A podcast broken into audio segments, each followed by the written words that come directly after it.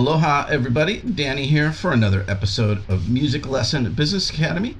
I'm coming to you from the beautiful island of Kauai in the state of Hawaii. I'm in Princeville and got a little rain shower happening outside my bedroom window here out on the lanai, and uh, it's quite lovely. I've been here for about a week and going to be here for a whole another week. And in today's episode, I'm going to continue our series on the simple plan and the simple program to get more students. If you haven't listened to the past couple episodes related to that, you might want to go back and check those out. But uh, you can feel free to listen to this one first. But today we're going to talk about creating a sales pitch. How do you sell your business? So, in previous uh, portions of this series, we talked about creating an offer, which is going to be kind of tied in today. And we talked about our website and how to create a website and talked a little bit about SEO. So you've created this great SEO, uh, this great website. It's SEO optimized, which means people are filling out forms on your website or they're calling you. So now you got them on the phone. This is the prime spot. You've, if you were a retailer, this is like driving traffic into your retail store or into your restaurant or into your car dealership or your bike shop or you know your music store. If you, some of you guys are music retailers you've brought the traffic in. But now is really where the rubber hits the road. You've got to be able to lay down a good sales pitch. So we're going to cover some basics of that. And i also might touch base a little bit today. Since i am you know away from my business for two weeks here i might talk a little bit about running your business from afar and creating and more importantly creating a business that works for you. I've been talking to a lot of coaching clients lately about building a business that works for you and this could be a whole episode but maybe we'll touch on it a little bit today. So how do you create a sales pitch? So you got to know some basics of sales and the first thing you want to do in sales, of course, is qualify the customer, which is getting to know the customer. And that's pretty easy. You know, they've already filled out a form. They may have indicated on that form an instrument they're interested in learning or the age of the student. Is it a child? Is it an adult? Are they the Kids Rock age group, you know, four to seven, something like that? Um, so you kind of already have that information going in when you pick up that phone. Uh, if it's an incoming call where you don't have that information firsthand, those are some of the first questions you're going to want to ask them. Who are the lessons for? Is it for yourself or one of your kids? What are their experience levels? Things like that. We want to ask them a couple other questions. What are they looking to get out of it? What are their goals? Things like that that kind of help us to figure out where this person is going to land.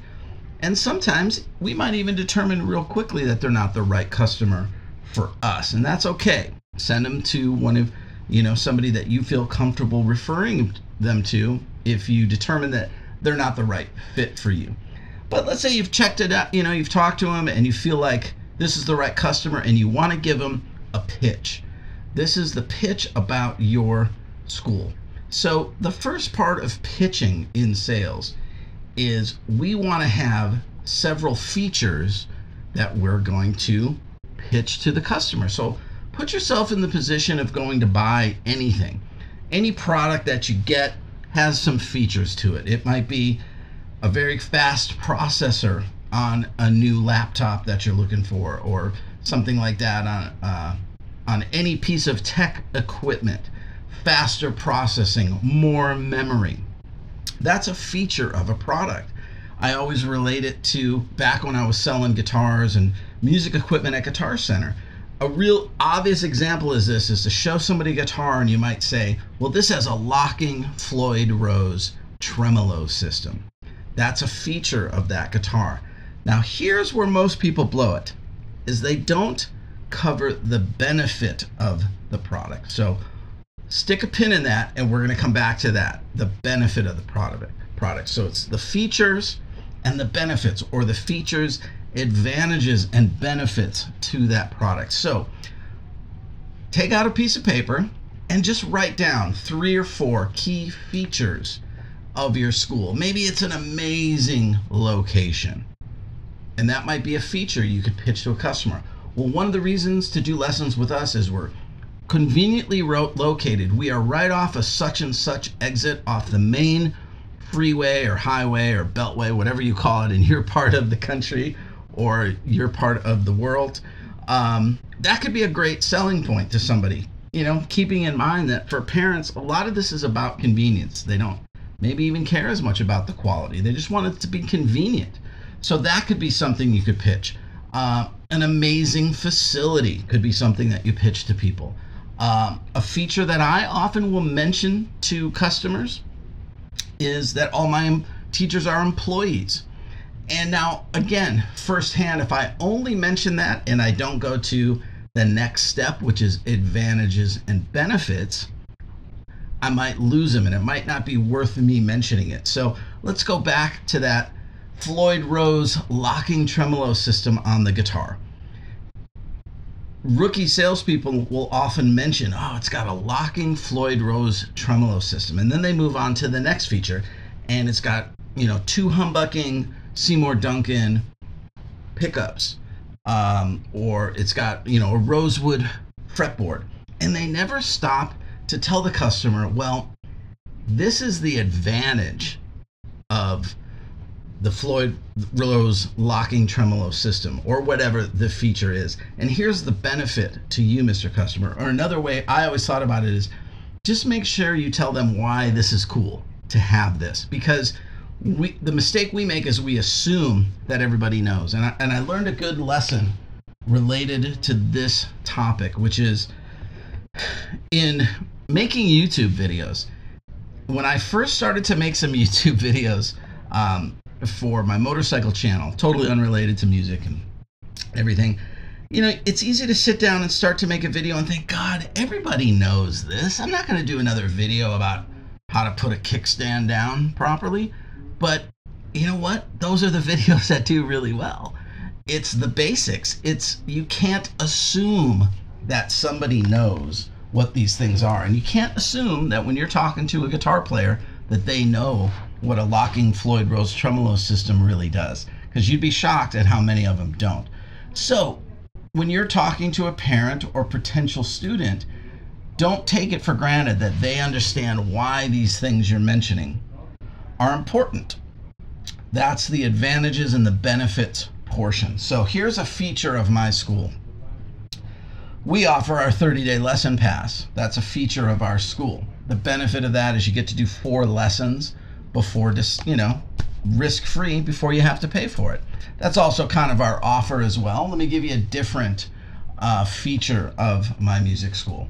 I could say all of my teachers are, are employees, and what's really important about that, Mr. and Mrs. Customer, is that at most other music schools, they're contractors.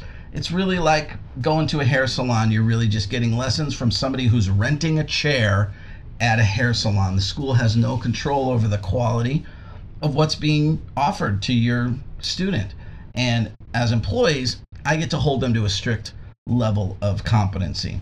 So that's me telling them here's a feature and here's the advantage and benefit of that feature. So, first and foremost, need to take a few minutes and think about what are the features, three or four, you don't want to go into a whole bunch of stuff, just three or four main features of your school and I'd be interested to hear what they are. Um, so once you've got that, you've pitched your product. Now it's time to ask for the sale, and that's real simple. Just ask the person, is there a day, particular type of times that might work better for you for lessons? And this is the point where you might overcome objections. So you've given your pitch, you've asked for the sale, which is, hey, do you want to sign up? Maybe they have an objection. Keep in mind, closing sales is about overcoming objections. So their objection might be, eh, it price seems too high. Well, you've got to try to overcome that objection. So be ready for that potential objection. I'm selling a lot of online lessons, so I kind of already know what most of the objections are going to be. One objection, very common right now, is they might say, My child doesn't learn very well online. And one of the things I'll ask them is I'll say, Well, as we were getting started here, you said that your son had been learning guitar on YouTube for the last year and really learned a lot. And so if they learn on YouTube, this is a step even better than that. So you want to be prepared for what some of the objections are going to be and be ready to overcome that objection. And after you overcome that objection, objection, you just simply again ask for the sale. They give you another objection, you overcome that and ask them if they want to sign up. And you just repeat that process until they sign up or you really exhaust all your options and realize you probably don't want this customer anyway. Now, there's a lot more details we could get into with sales, and we could go a lot deeper with this. But the reality is, you really don't need to. Keep in mind, this program that I'm talking about to get more students is a simple program, right? We don't have to reinvent the wheel the reality is for most music schools if you just have a decently designed website with good SEO and you follow these basics you can sign up enough of that low hanging fruit to get to 300 students if you want to so all you really need to do to create this sales pitch is write down three four maybe five key features advantages and benefits of your school. I've got a couple coaching options for you guys available. Uh, I will leave links in the show notes here because I'm in the middle of redoing my website and it's taken forever because, quite frankly, I haven't worked on it at all. Been in the middle of my move. I haven't even moved. I, I haven't even gotten past unpacking boxes from my garage. I literally, the moving truck backed up. We loaded all the boxes into my garage at my new house, and then I flew to Hawaii the next morning. So when I get home, I've got to unpack. So a little slow at getting the website updated here, but uh, I'll leave some links in the show notes. If you are interested in doing any type of one on one coaching, you can book a 60 minute coaching call with me. I will leave a link in the show notes there. Also, I will leave a link to the Music Lesson Business Academy Answers program, which is a text based uh, coaching program where you and I just share a private page together. You write me a question, I'll answer your question within 24 hours. That works amazing. Only $12.99 a month. If you have a question on any coaching, you need some help with anything, just email me, DannyMusicFactory at gmail.com. I respond to every email. So I mentioned a little bit about building a business that works for you, and it's just something that's come up more and more as I get to know more and more music school owners and coach more music school owners.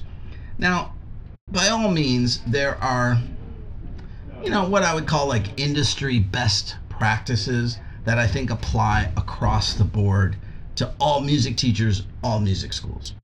A simple one would be monthly reoccurring billing. Everybody should be doing that. There's no reason for anyone not to be doing that and still sending out invoices or something like that. So those are best practices. But the design of the overall business isn't really a one size fits all. We all have different skills that we're good at and other things that we're not so good at. And I think the key to this, to making it something that can have longevity and also be enjoyable for you, is to create a business that really works for you. And, uh, you know, it came up recently again um, you know, where there was questions about somebody sh- asking if they should have contractors versus employees, and they're thinking about expanding. And one of the things that I always think about that with that is before you really even think about that detail, is that the right move for you? Because taking on going from a solo teacher to having teachers work for you is a whole different business model. It's not even about music teaching anymore. It's going to be about managing people. And is that something that's going to work for you? Does that fit your skill set? Is it something you enjoy? Uh, are you going to be happy with that? Are you going to excel with that? Not everybody should do a band program. That's not for everyone. Just because you see it work at somebody else's school doesn't mean it's the right thing for you. it takes certain skill set, a certain background. All these different types of programs that we see people doing, there's not one picture, one model that works for everyone. You've got to make it so it works for you. So, what I would really encourage you to do, and this is a huge topic that we could go really deep on if we wanted to, and maybe we'll do that in a future episode. But what is it that you want to get out of the business? What's important to you? Uh, what are your goals, short term and long term? And things to think about is, you know, how many hours do you want to work? What's your involvement level? Do you want to be day to day where you're in the office? Do you want to be the one managing those teachers? Or would you prefer just teach students yourself?